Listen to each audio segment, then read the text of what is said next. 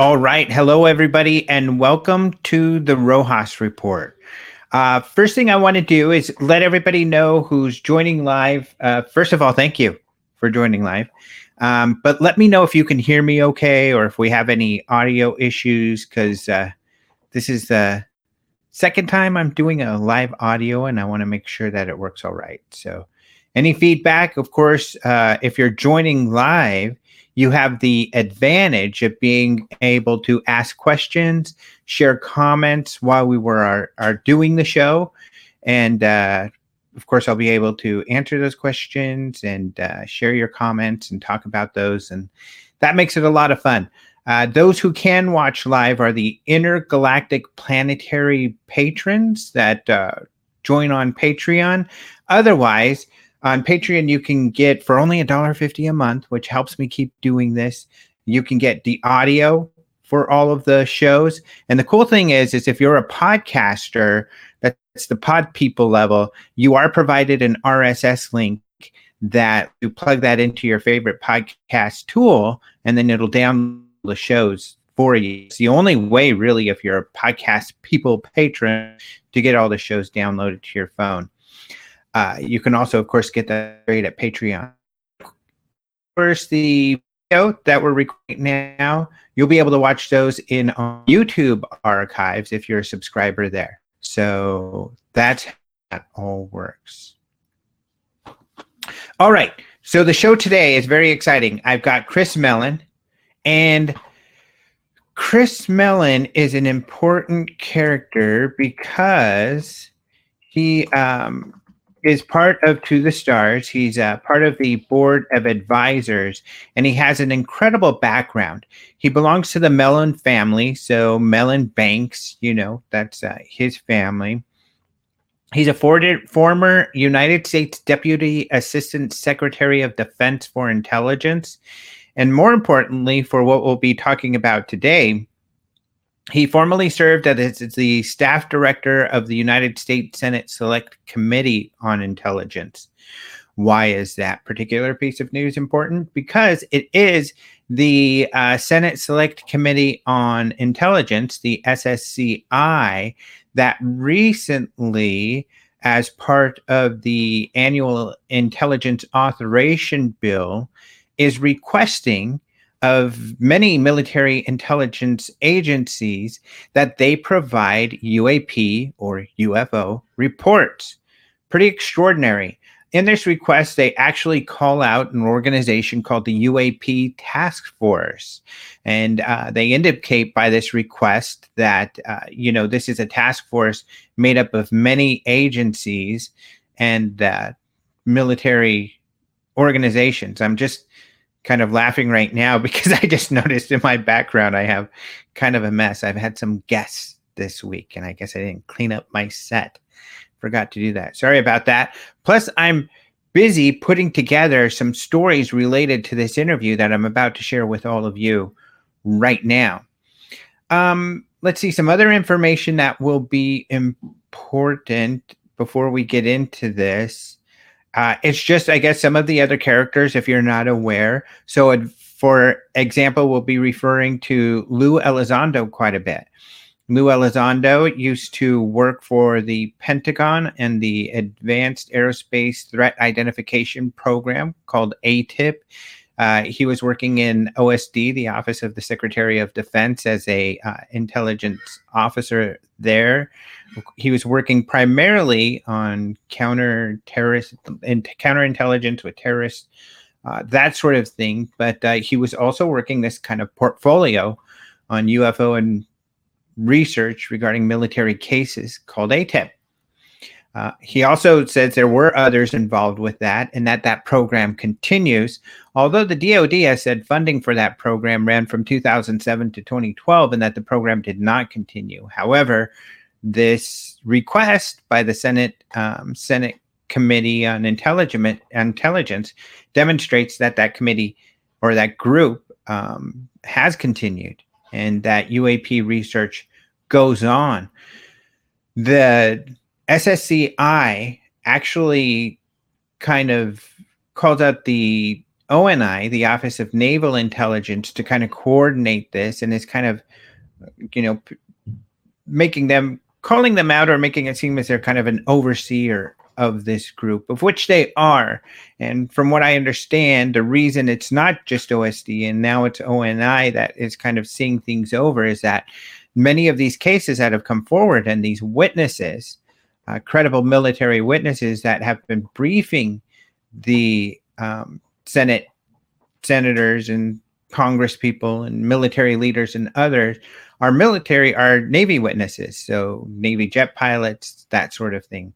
Um, of course, if you've watched Histories Unidentified, you've seen many of this. If you follow my work, you'll know that uh, you know there have been several articles throughout the last few years in the New York Times and Politico and Washington Post and all over the place covering all of these great cases and all the controversies that are surrounding them.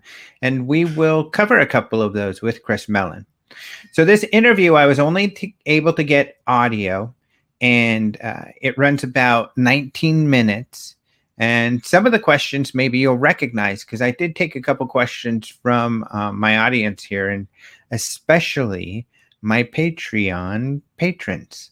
And in fact, I should give a shout out because one of the people who made all of this uh, Senate Intelligence Committee news is Steve McDaniel, who is there in our uh, chat group here live. And uh, he actually found that report.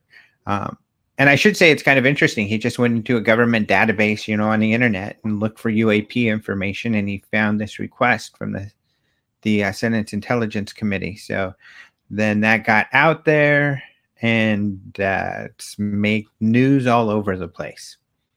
So, no problem, Steve. Of course, I'll mention you. Give credit.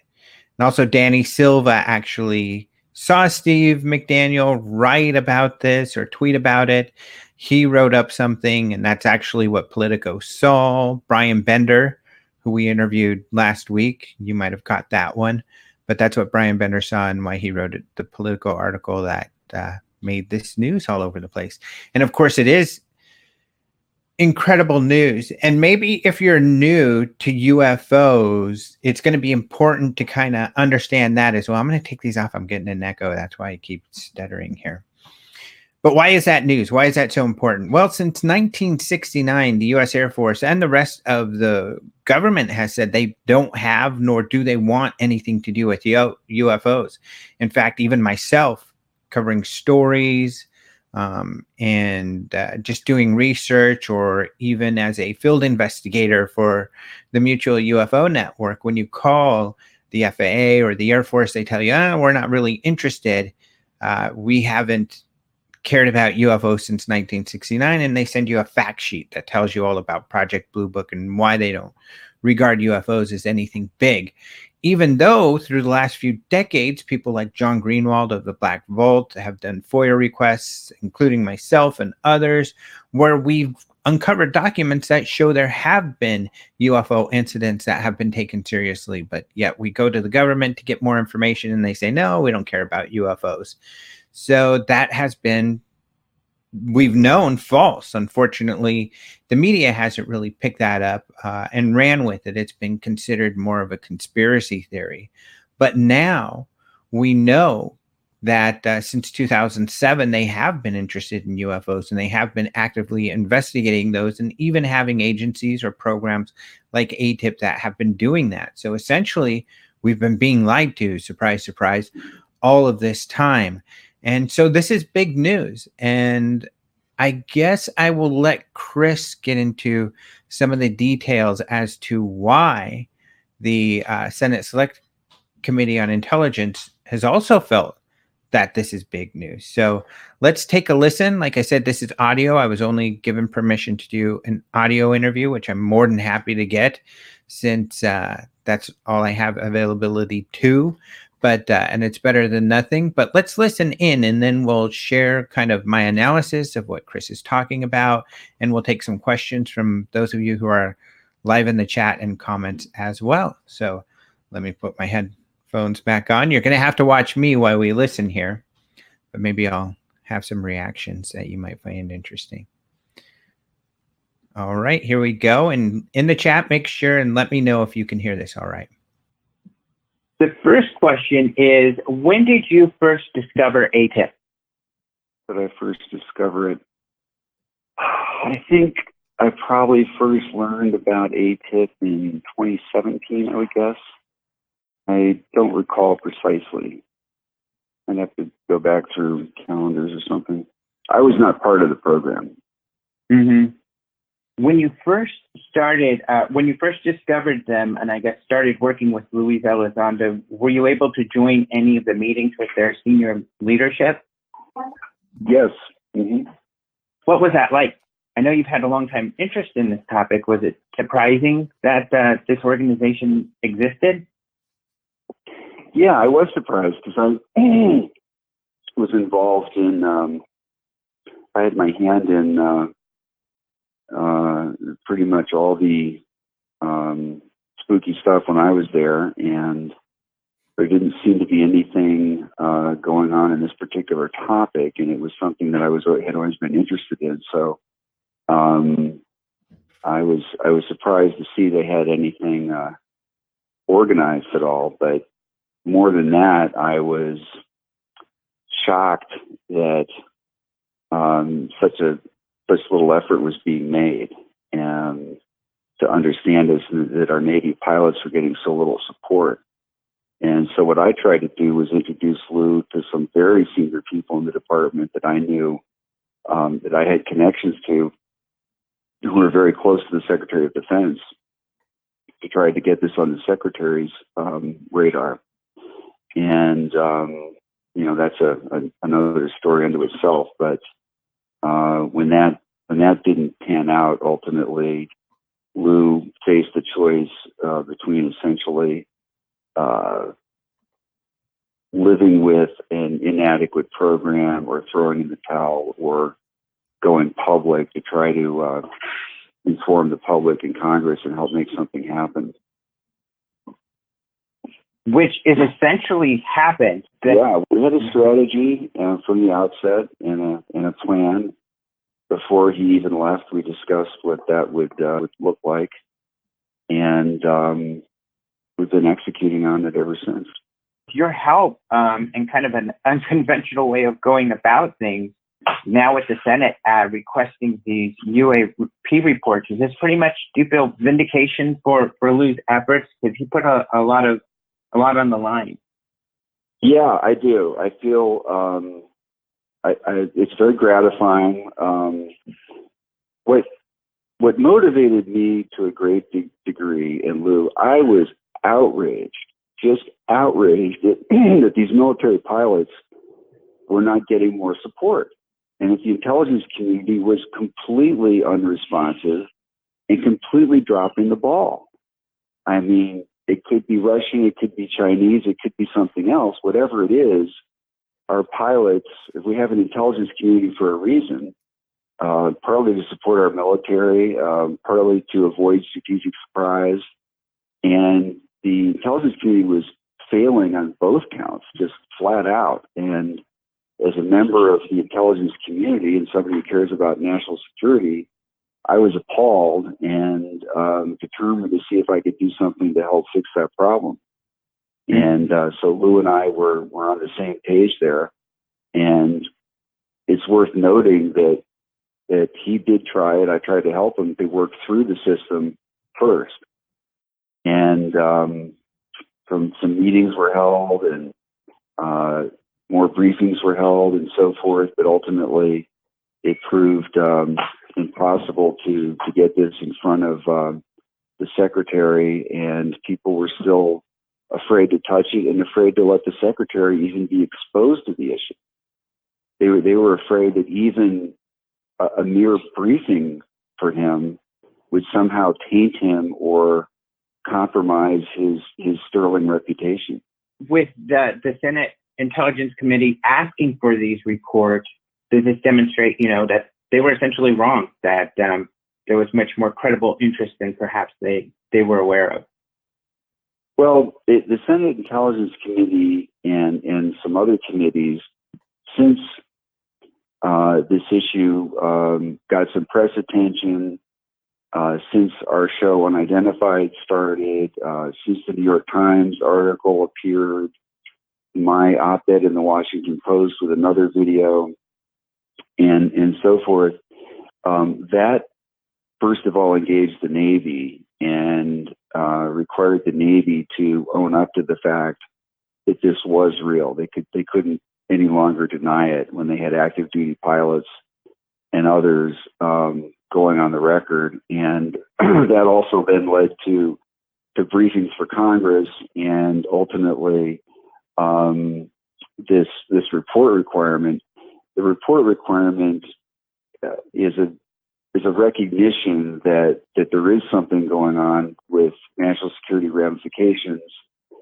It has the um, it's a forcing function that hopefully will force the executive branch to get its act together and pool all the intelligence, regardless of which stovepipe it's in, which organization has it, and it establishes some accountability and forces them to take a position in black and white as opposed to just giving some briefings. Now they've actually got to take all the puzzle pieces they have, see if they can form a picture from them, and take a position on what that picture looks like and what should be done next. So it's it's a tremendous step forward, um, regardless of what the the phenomenon turns out to be in the end. Uh, at least now we we have a we can have some faith that, that a serious effort is going to be made to um, pull and analyze the data, um, probably implement a new collection strategy um, in support of a, a, validated requirement that didn't exist before. So mm-hmm. it has a lot of uh, potential ramifications, all of them positive. On season one of Unidentified, uh, you all brought witnesses to DC. Uh, you personally wrote a Hill article about uh, the Senate making this sort of, or Congress making this sort of request, and you have on the TTSA website some recommended verbiage. How influential would you say TTSA has been on this effort by the uh, Senate Intelligence Committee? Um, there's no doubt in my mind that um, that report requirement would not be in there, uh, wouldn't exist if we had not been engaged in uh, bringing witnesses forward and advocating this and writing about it and uh, and so forth. So um, it also, you know, this is my old committee, right? I worked on that committee mm-hmm. for over a decade. Um, I still know people on the Hill, and um, uh, so there are some people there who who are still there from when I served and um, because we work together and are friends, and I don't abuse the privilege, they were willing to take my phone calls and and listen to what uh, what we had to say. And so, uh, you know, I think uh, it wouldn't have happened without us. But at the same time, I know it was largely just because the the senators and staffers had been kept in the dark. Hmm. Um, so, you know, once they got the information, I think that, uh, you know, sort of naturally led them to, um, to a place where, where they recognize that, um, that they need yet more information. There's some important unanswered questions here. In season two of Unidentified, will we see you all working uh, further with military leaders and uh, lawmakers? In in season two, you are going to see uh, a lot of uh, military personnel again. And you're going to see new accounts, new cases that have never been aired before, have never been seen or discussed, that are going to add to the picture that um, that we provided in season one. And I think they're going to add to the impetus um, and the the need for Congress to be asking questions, and also will, uh, I think, begin to to underscore the kinds of things that uh, or provide more reason to believe that a report of that nature uh, should be able to produce some some very interesting findings. So, for example, in season two, we have a a NORAD watch officer who tells a a story, uh, an event he participated in firsthand, um, in which NORAD was trying to intercept a UFO. Uh, this was all the way up to the four star level, and they were scrambling every jet they could get in the air. Um, this officer served there for you know a limited period of time, and that was back in the 90s. Um, but the fact that we now can demonstrate that that incidents like that have occurred, and that our aerospace uh, warning network has indeed picked up and tracked objects that um, do not behave like anything that uh, that we have in our inventory um, really adds to the, uh, I think, the logic of what we've been proposing and uh, to, to, the hopefulness that uh, such a report will will indeed find um, a lot of information that, that needs to be assessed. What is your sense of how motivated uh, some of the members of Congress are to get answers? So, for instance, if for some reason um, this question, this this report request doesn't finally make it into the final bill, uh, do you think they'll pursue other avenues? Yeah, I I would expect that uh, the report requirement will survive. First of all, um, although it might be modified to some degree. Um, the the level of interest varies, of course, among members, but I think there is sufficient in, interest uh, among the chairman and vice chairman and some other key members that um, that they will not be easily dissuaded from um, getting to the bottom of this one way or another.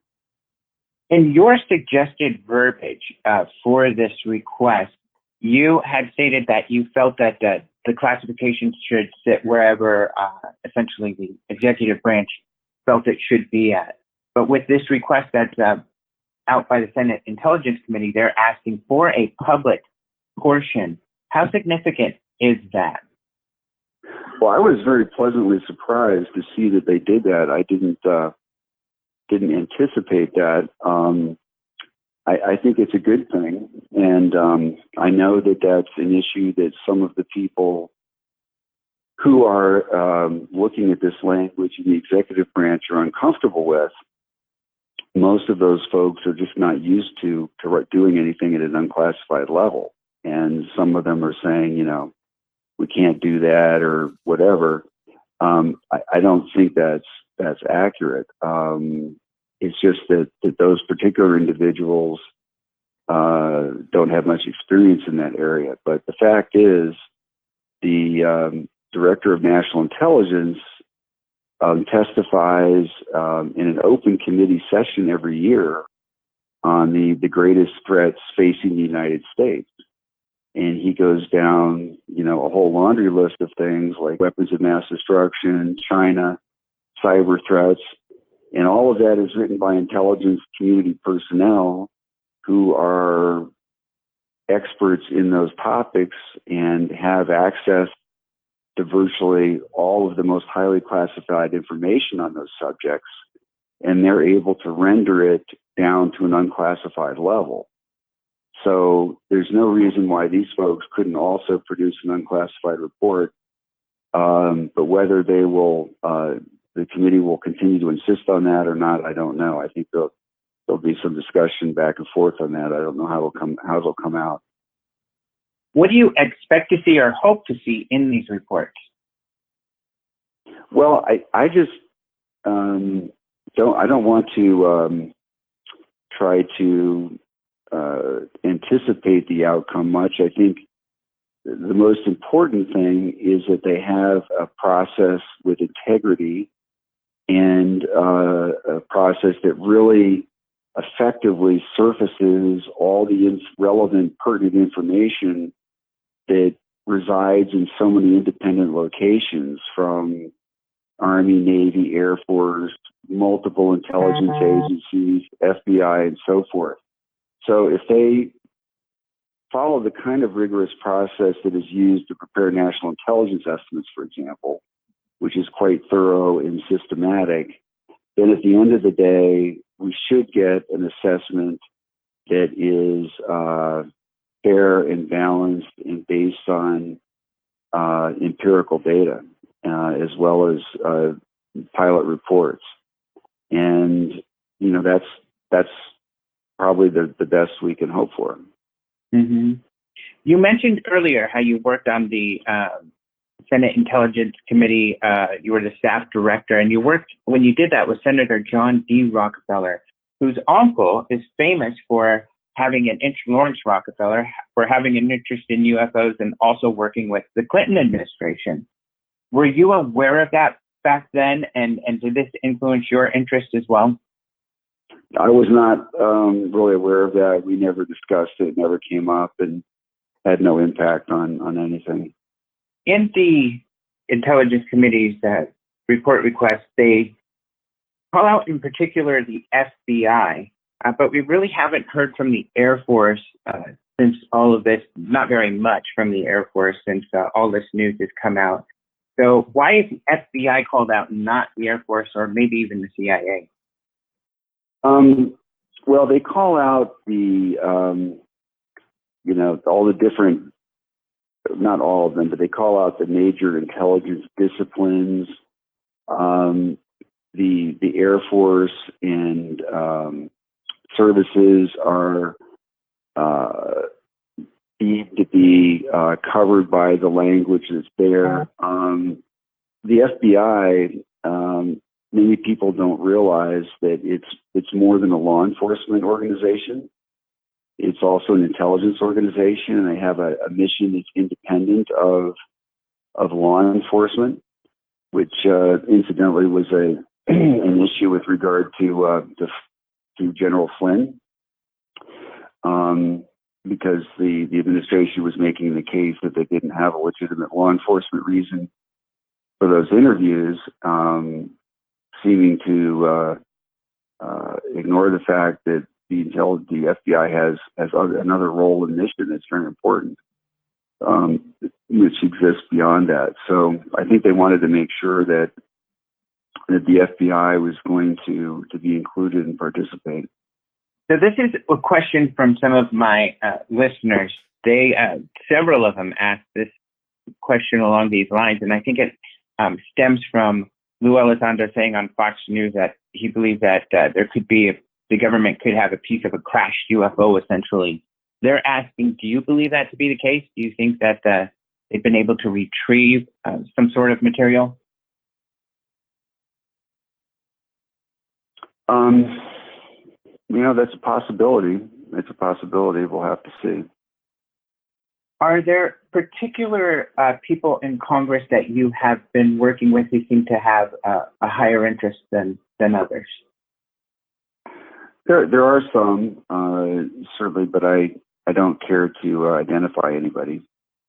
But I think that's really the extent of my questions for now. Okay. Thanks for all of the great information that you've been sharing, and uh, you've been really out there being uh, very open with the public about this, and it's been very enlightening. Well, thank you very much, Alejandro. It's, it's a pleasure, and I appreciate your interest very much. All right. So, Acupunk, you say that was ripe for a follow up, and I would love to hear uh, what you mean by that when you have a chance. And we'll talk about it. But please do share your comments. And I'm going to go through uh, some of the notes here that I took that I thought was kind of interesting about what he said. Uh, and some of these you might recognize as your own questions. So, the first thing that I felt was significant and interesting, uh, I mean, I felt he shared so much and he said a lot of great stuff. So let's see, just to verify the SecDef, the Secretary of Defense, at the time of the failed attempt to get on the schedule was Mattis. Yes, that is correct. It was Mattis, someone who uh, Lou Elizondo had served with and knew, but he still couldn't get that information up to him, which is interesting. We'll talk about that a little more too here in a second. but I thought Chris uh, Mellon's response for kind of his drive was really interesting. When he found about out about ATIP, he felt he was surprised there was very little effort to look into the UAP issue, and he was very concerned. He even used the term outraged that there was no support for Navy pilots uh, who were experiencing UFOs. And uh, he said that the intelligence community had completely dropped the ball. And I think he's 100% correct. What's really been strange about the last few decades uh, before, you know, the New York Times revealed the ATIP was this claim that they're not interested in UFOs and that they were not taking public uh, reports on UFOs, which seems to be completely ignorant, for lack of another term. It seems, you know, that they would completely not be doing their job in keeping people safe. I mean, why wouldn't you want to take reports of something in the sky that is not identified, that doesn't appear to be ours, and follow up on that to make sure there are no incursions by foreign, you know, technology? And uh, I think it's really interesting that uh, uh, it just makes complete sense that this is something that Chris Mellon would be upset about because it's something I think it's strange that every citizen was not upset about. Instead, this taboo worked to kind of have the public blinded to this uh, issue that, uh, you know, the military is not caring about strange things in the sky. Really, really weird. Uh, so I think that's great that Chris had that perspective. Also of interest is that Chris helped his best to get Lou Elizondo two senior people uh, in the government. He didn't specifically say what senior people, uh, but essentially he was trying to get help Lou get the information up the line to Mattis. And uh, Lou Elizondo shared with me privately, or not privately, publicly, in other interviews and with other people who have interviewed him, that that's what he tried to do. That he did try to get that information up the ladder, but no one was taking it seriously.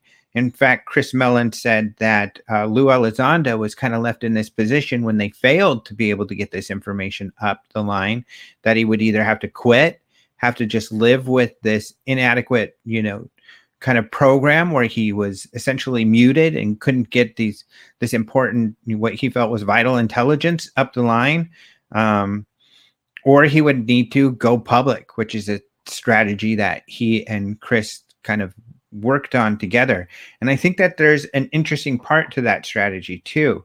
But it's interesting that you know the secretary of defense who adam you know just a- pointed out was uh, general mattis.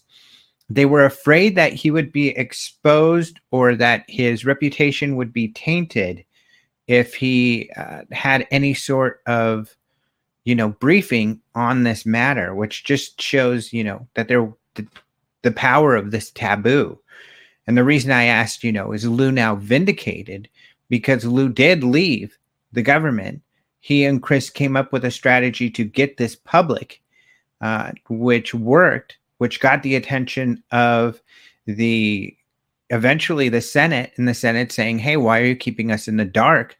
Essentially, they're saying Lou was right. You should have allowed Lou to get this information up the chain of command, and we should have been briefed on this information in the past. So that's really interesting. Uh, another interesting thing is that he said they had a strategy before Lou left. So they worked on a strategy before.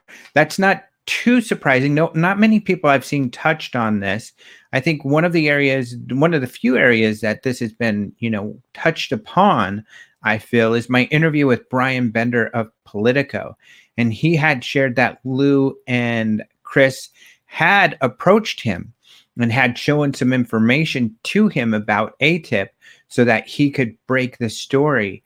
Uh, eventually, they went with Leslie Kean in the New York Times. You know, not just Leslie Kean, but Ralph Blumenthal and Helene Cooper with the New York Times. It was a bigger uh, uh, paper, essentially. And uh, Brian Bender said he got it. He did not have any ill will. He didn't mind at all. And in fact, Brian Bender was still kind of a little. He still is not as all in as people like uh, Leslie Kean or Ralph Blumenthal, who have been really championing this topic for a long time. So, uh, and of course, the New York Times being such a big venue for that story, it really broke it. But I think this answers some other questions. Some people have kind of questioned why To the Stars has not pursued, for instance, longer videos, more videos, more witness accounts. We do have quite a few witness accounts that they have um, um, gotten out there, but it seems that, and he sort of says this, and we'll see this more as we go down this list of things that he said, that really part of this strategy was to kind of put together this package of compelling information to get that out to the public, to get that into the media. And he even said it that uh, their goal was, let's see, where did he say it? To essentially to get the Navy to act. That um, once the information was out, that the Navy had to act on the um, situation that you know their navy their personnel were having these experiences and by acknowledging that that then allowed the process of what the senate has done in requesting information essentially by the navy admitting that they take the situation seriously that uh, those cases that were revealed by the new york times provided to them by the by the Pentagon, essentially, potentially Lou Elizondo. They haven't said they said they have other sources, but that that forced essentially the Navy's hand uh, when they acknowledge that. Then the Senate is alerted. Hey, this is going on. We want to know more about this, and so they were able to get more information out. I think that's really interesting that they had this strategy, and that this strategy then was pushing out this prod this product, this package of information they already had. So their interest wasn't necessarily on growing um, and getting more information. It was pushing this package they already had out and forcing that, you know, forcing the Navy's hand and then briefing the Senate to provide credible information that would get them to act. And it seems to have worked. So, yeah, Jim Stevens said the credibility and methodical approach that Chris and TTSA is the best thing that has happened to this field. I think you're absolutely right. I think that it's it's just fascinating, you know, where we are and that uh, the intelligence behind the strategy, uh, first of all, but that uh, what I've been saying lately, uh, the expertise, um, and expertise do matter. And when it comes to this team, you know, they all have their specific expertise. With Chris Mellon having worked with the Senate Select Committee uh, uh, on Intelligence, he had an overview of all of the Black projects, the SAP projects. Um, and I do say SAP projects because there are more that potentially he didn't have access to. Those are called unacknowledged SAPs. Um, you know, uh, that would have been an interesting question now that I think about it. Sorry, I'll ask that my next interview. But he had overview of pretty much the black projects because it was his job to brief the Senate and provide them information on them. Uh, so he knew the game, you know, he knew uh, what had to happen, how, and uh, he made it happen. So very, very interesting. Uh, let's see a couple other things here that they kind of wanted oh the this also by asking all of the things essentially this means essentially that this request is really important. Um, he said that now this forces them to acknowledge and essentially to uh, report on this and not just brief people. So thus far i think as ufo people who are interested in this topic, and I'd love to hear what you guys think in the chat. People interested in this topic, we've been happy with just briefings that the Senate's getting briefed on these cases. Is like, wow, you know, that's never, that's really not happened to this degree before. Um, them taking it seriously and getting these briefings and us watching it on television on the unidentified television show you know we saw them taking some of these witnesses to washington that's pretty big but what this request for reports does is a couple of things. it makes them then establish an organized way of collecting information. And two, it makes them tell the public their stance. It makes them share with the public, essentially justify why they take UFOs seriously and um, that they take UFOs seriously. And it makes them go on the record with this. And that's essentially what he's saying that uh, that's what it's forcing. It's forcing them to do this. Uh, as far as some of the people involved, and I think Adam, who's in here, we've talked about this before, and, I, and others, you know, how strong is this interest by the Senate? And he sort of addressed that. He said that the chair and the vice chair of the Senate Intelligence Committee are not going to let this drop. He said that specifically. They won't let this drop. So they seem to be pretty motivated. And one of the pieces of their motivation like he said, was that they were in the dark. They were left in the dark on this topic, and now they want answers. Um, so that's really interesting. Um, and he's expecting that we'll have some empirical data. So, a couple other things here, and uh, I'll look at some of your comments. I was a little embarrassed to ask the question, to be quite honest, about the crash debris. And um, I think one of you noticed the pregnant pause uh, before he said it was possible is really interesting in that I just don't think he wanted to answer it. And I kind of qualified my question, or at least justified my question by mentioning the Lou Elizondo interview with Fox News. Because really, I think that does make it fair of me to ask that question. And uh, he paused. I don't know if that was a pause of a little bit of frustration that I would go there, or if it was because um, uh, he was being careful with how he would word it. I kind of have a feeling, and I believe he's expressed before, he's never ran across anything that indicated to him that there was such a program, but uh, he just put it very shortly that he didn't, um, it was possible, is what he said. Um, as far as my last question, he also didn't answer, uh, which is unfortunate. It would have been interesting to know what senators uh, or Congress people are most motivated to get answers or most uh, you know interested in this topic but uh, he didn't answer that question although he did give us a clue earlier on by saying that the vice chair and the chair of the senate intelligence committee in particular were very interested in getting answered um, he also is very clear here that this wouldn't have happened without to the stars and uh, i think that's important no doubt, because I think he's right. Uh, that's what's incredible about this situation that we're in. It's the right people at the right time to ask the right questions. And people like John Alexander, who I've interviewed recently on this topic, um, has has always been saying, "Well, the UFO community has been asking the wrong questions." And um, we just don't have the insight of government insiders like John Alexander, who is an inspector general, a guy who, you know, is there to enforce the rules and know the rules. And like he says, not many people know all the rules. There's a lot of training you have to go through to be an inspector general to even understand the complicated inner workings of the bureaucracy and and the, all the wild way that the government works with funding and everything.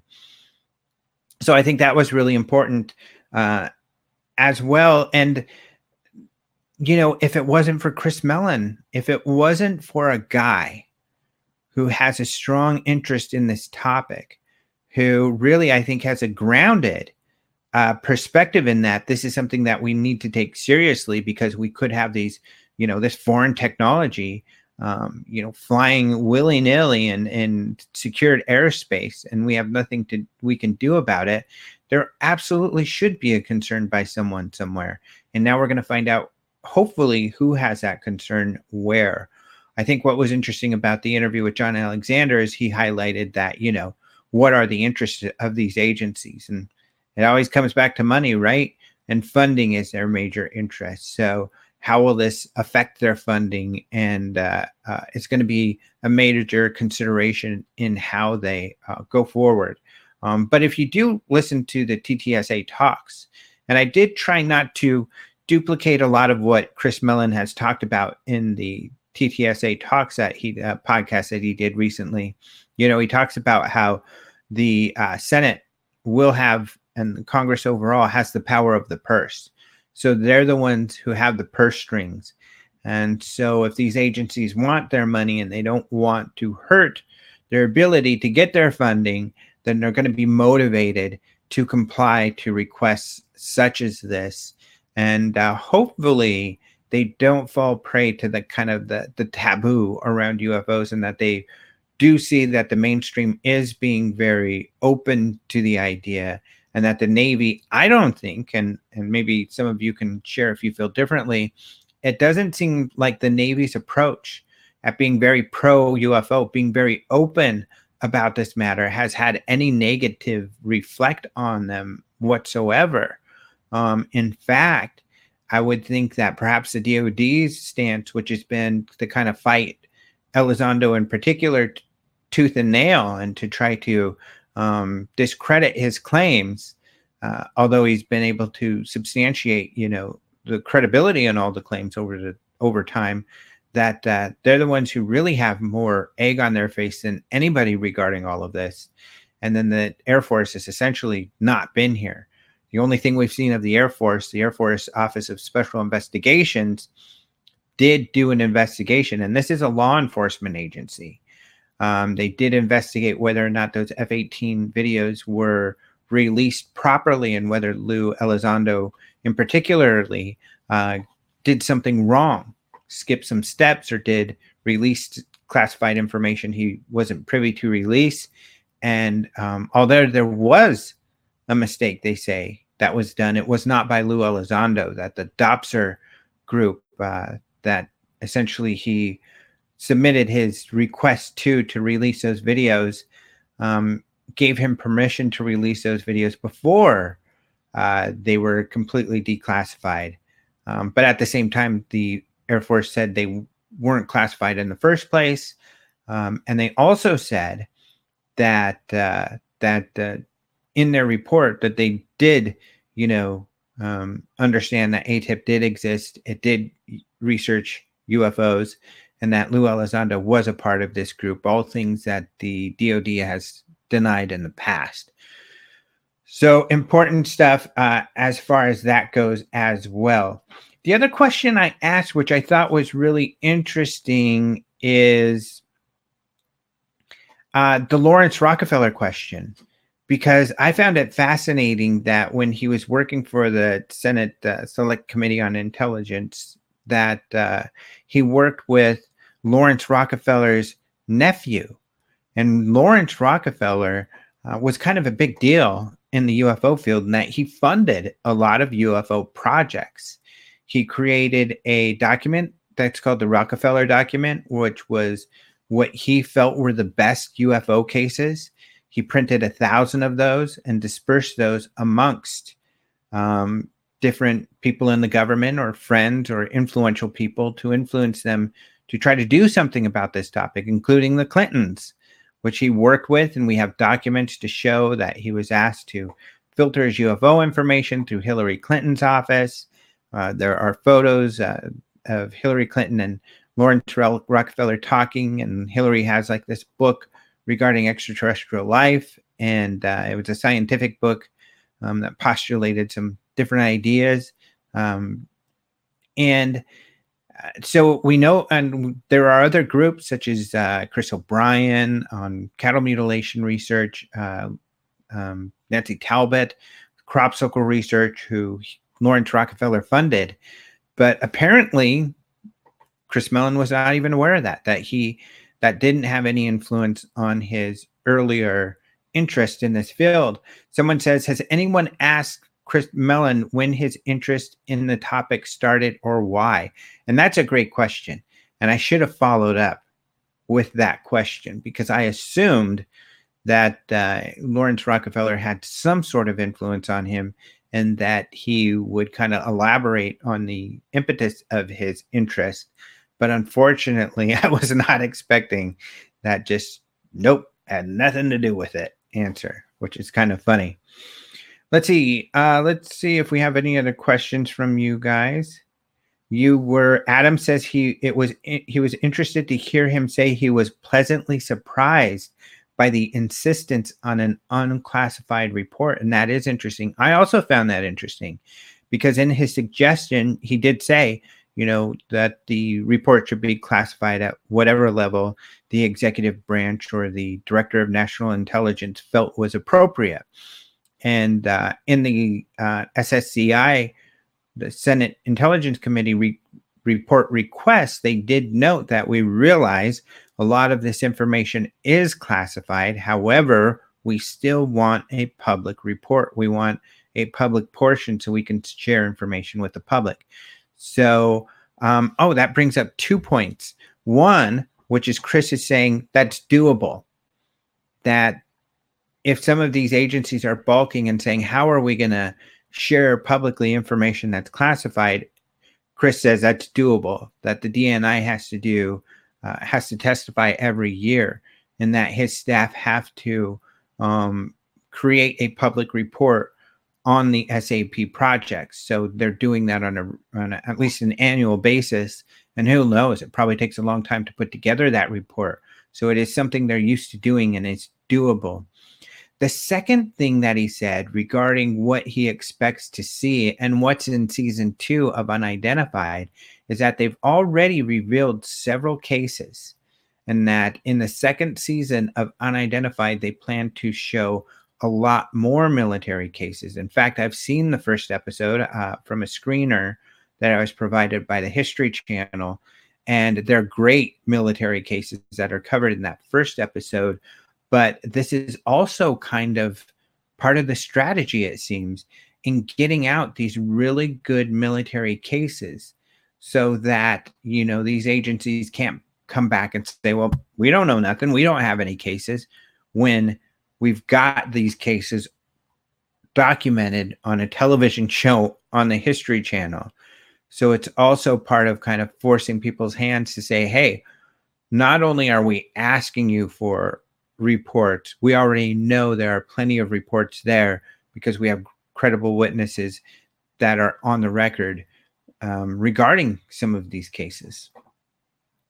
Adam says, I'm sure he won't want to comment much, but it'd be interest it'd be fascinating to know the general TikTok behind this. How quickly did it come together? Did it uh, mostly come together after Barr stepped down? Hmm, I'm not sure. Or after Burr stepped down, I'm sorry. I would imagine I my sense of things is that it's been moving steadily along ever since those briefings happened a year ago. Um, and my sense, especially from this interview, where essentially Chris Mellon says he called in some favors um, from from some friends that he used to work with on the Senate Select Intelligence Committee, and to at least let them get briefed, that those briefings were highly effective. Um, it probably took quite some time to do all of the briefings. I'm guessing and that uh, you know sometimes briefings beget briefings for other interested parties or you know these parties wanting others to look at it so they can get an assessment from these third parties who they trust so i would imagine it was kind of a long process already so it doesn't surprise me that it would take a year for it to culminate into something like this personally i could be wrong but i would imagine that uh, it's those regular processes. I don't wouldn't think that would have to do a lot with some of these other uh, individuals, but who knows? Who knows? It's a great question. Um, it'll be interesting to find that out. Let's see. Uh, I wonder what would have. This is AccuPunk. I wonder what would have happened if the offering had taken off. Would there be an actual research arm of TTSA? Oh, I see what you're saying. That is an interesting question. So, To the Stars has asked, um, of course, for funding from the public to uh, buy shares in their public um, company. Uh, what is it? Public benefit company, they call it. It's kind of in between a company and a nonprofit uh, that are supposed to work towards the public benefit. And um, AccuPunk is essentially kind of uh, suggesting here that that public offering didn't take off as much as they had hoped, and I think you're probably right. Um, they have gotten a couple million dollars, but maybe not as much as they had hoped, especially because they keep asking for for more and more funding. Um, and if that funding had taken off, would there have been a research arm of To the Stars? Uh, because we haven't seen a lot of research. We've seen them trying to get government contracts. Um, and I kind of, you know, called them out on clarifying that they were looking for government contracts, which I knew was the case, but I think they need to share this with their stakeholders. The reason why is they're trying to get contracts so they can fund the research side of things. So Acupunk is suggesting that they don't have the funding to do that sort of research. And I feel that you're right that in my, the response to my proddings, they kind of said just that, that we can't afford the research until we get some of these other um, other things going. But does that really work into the strategy that Chris Mellon had to get this information out? I don't think that was a primary concern necessarily. I kind of feel as though he had a package of information that he wanted to push forward, and that's what he's done. I think um, really all the rest of the stuff falls in after. So now, what is going to happen? I think that also I will share this with you all. Let's see if there's any other question. Oh, by the way, Acupunk, you said that something was ripe for follow up. I would love to know what you feel. Um, oh, he said the follow up could have been to the pregnant pause before saying it was possible there was crashed materials. The follow up could have been um, in Department of, was it in the DOE or private hands? or in the past did government possibly have material? I don't know if I agree with you, Acupunk, just because uh, he said with the long pause and possible. Uh, well, and I have a little bit of insight into previous comments that he's made. Is that he doesn't? He gave me more than he's given in the past. In the past, he said he's not aware of anything like that. He's never seen any programs like that. Um, so I don't think he at this point is aware of any projects where they've received crash material, even though others in TTSA feel differently. He certainly has expressed he doesn't necessarily agree that is the case. Uh, Michael Hester is asking Do you think new videos will be released soon from the Air Force, Navy, or another branch of the military? Here's what I think I think that um, and this is from my you know conversations with some of these guys i think that they are aware of a lot more material out there and i think they are hoping that this request will help reveal more information and that if it doesn't then they are ready to prod and to help get that information out. Um, i think that's what's important. Um, you know we have a very people who are interested in getting this information out have a great advocate when it comes to all of these to the stars guys uh, you know especially the people working on the government and in particular lou elizondo and, and chris mellon.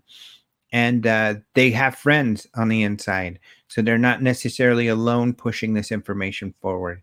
So i think these this group will continue to be advocates. Uh, Chris Mellon has also expressed in um, tweets that this isn't the end, this is just the beginning, that they're in for the long game and that uh, they're in to get a lot more information out and movement around all of this. So I think we certainly can be um, um, optimistic about the future of getting more information. And uh, like I said, we've got some great champions in these guys to help get that information out. I have a feeling that they have this is only the beginning of their strategy and uh, that they hope to see a lot more information out. Does that mean, uh, Michelle? Did I say Michael? I'm so sorry. Michelle, does that mean uh, there's videos from some of these other agencies? From what I've heard, yes. Um, and I think that they are hopeful that these videos will come out. However, um, is it going to be so easy to pry these videos out? I'm not sure. Um, we'll have to see. And Josh says they are doing a great job of making the subject a- okay to talk about publicly. That's for sure. I mean, when you have the Senate and uh, and I think this is just a big story. The big story is Lou's story, and he's very humble. He's always, it's not about me, it's about all of us, it's about all of you. But um, this guy quits, obviously with a strategy with Chris Mellon to get information out, and he quits. And I think all of us interested in this topic can relate that he's inside. He's seeing, wow, this is credible. This is a big deal this is the real deal. There's something to this, which is just like us. You know, it's just like me covering this topic. You know, when I'm in a group of journalists and I'm like, oh, and you know, there's that science journalist who's like, oh, this is all BS. And I've got to be like, well, you know, there actually is something. You know, we've all been in that position where we're trying to champion our interest and our on our uh, belief, and I think that you know it's a substantiated belief that there's something credible to this phenomena. So you can only imagine the pushback that Lou would have gotten from many people um, when he's going and telling people, "I need to get this to Mattis. People need to know that this this is something important." And uh, so then he quits his job over it, hoping to get this information out to the public. Um, he joins his corporation with Tom DeLonge to the stars, you know, uh, and they they're hoping to make this a viable profit making company so they can do this research but also earn a living. And uh, none of that is for sure. All of that is shaky. Uh, Lou comes out. The dod begins to deny everything that he's saying essentially calling him a liar uh, you know i know for a fact there were people on the inside he thought were going to have his back that didn't and uh, fortunately, he had people like Chris Mellon and the To the Stars guys. The UFO community was not friendly to him. Um, they bashed him uh, a lot. And I can say that because they bashed me just for supporting him quite a bit uh, and the group. So he got a lot of heat from the UFO community that subsided, thankfully, especially as he's been proven right in, in many of his statements. And so finally, you know, the television show. They get the show. It's great. Anthony Lap, uh, Lappe, who I'll interview soon, the director of Unidentified, is just an excellent researcher and journalist. Um, and I think has done a good job with bringing out credible information. Uh, so they get the show that helps things. They get movement behind the scenes, even though they're getting bashed. And Lou is getting bashed by the DoD at the same time he's working with military insiders and uh, Congress people. How weird is that? And I know they're they're saying, guys, you know, the DoD is saying this stuff, but you guys know I'm credible because you're working with me. How can this be happening? Um, I know there are some researchers who have found out why that was happening, and uh, hopefully there will be stories coming out as to what was going on there uh, because it is weirdness. And I plan to write my own articles and I hope, I think I have a line on a little bit of information that'll shed some clarity on all of that as well. But either way, I think if I put it all together in an article, it'll it's kind of shocking, you know, what sort of pushback he got from the DoD. Uh, that was unwarranted and and untruthful. So, uh, and now finally, the Senate. It reads revealed the Senate Select Committee is asking for more information they're concerned that they have been left in the dark and they're concerned that the public has been left in the dark. The exact reasons Lou was trying to get that information up the chain of command, the exact reason he quit his job, um, putting his livelihood uh, in jeopardy. He's also got a wife and children and, and dogs to take care of uh, that he's responsible for, who are in college nonetheless, the kids, not the dogs.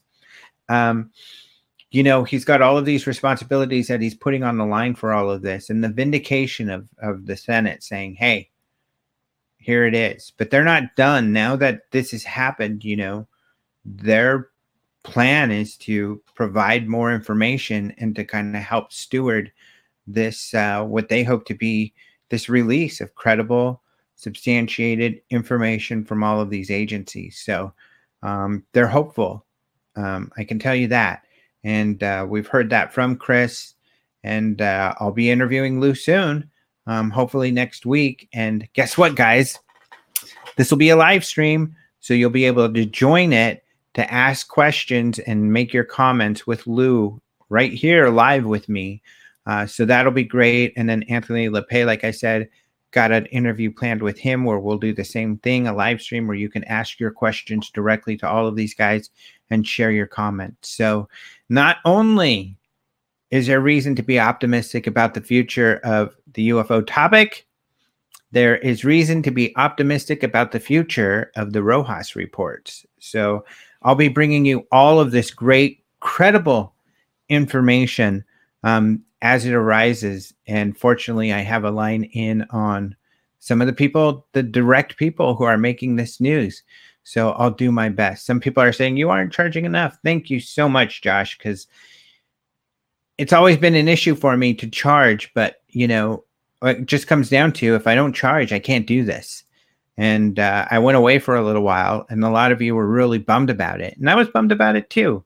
But um, you know, it was a moment where it was like, well, if I'm going to do this, uh, many people want me to come back and do it, then I'm just going to have to charge for some of that information.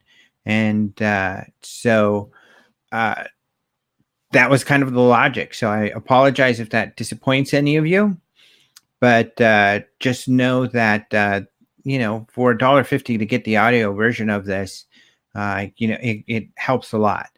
Um, and then if you can go all the way up to the, it's not that much, but if you can go to the intergalactic planetary, Beastie Boys, you know, I grew up with Beastie Boys, intergalactic planetary. If you can go to that level, then that's going to also help. And you'll be able to join us here live to ask your own questions and then share your own comments. And hopefully we'll be able to get Chris on one of these live streams too. But we've got a lot of great people coming forward on these live streams. A lot of great analysis. Uh, let's see. Last question here.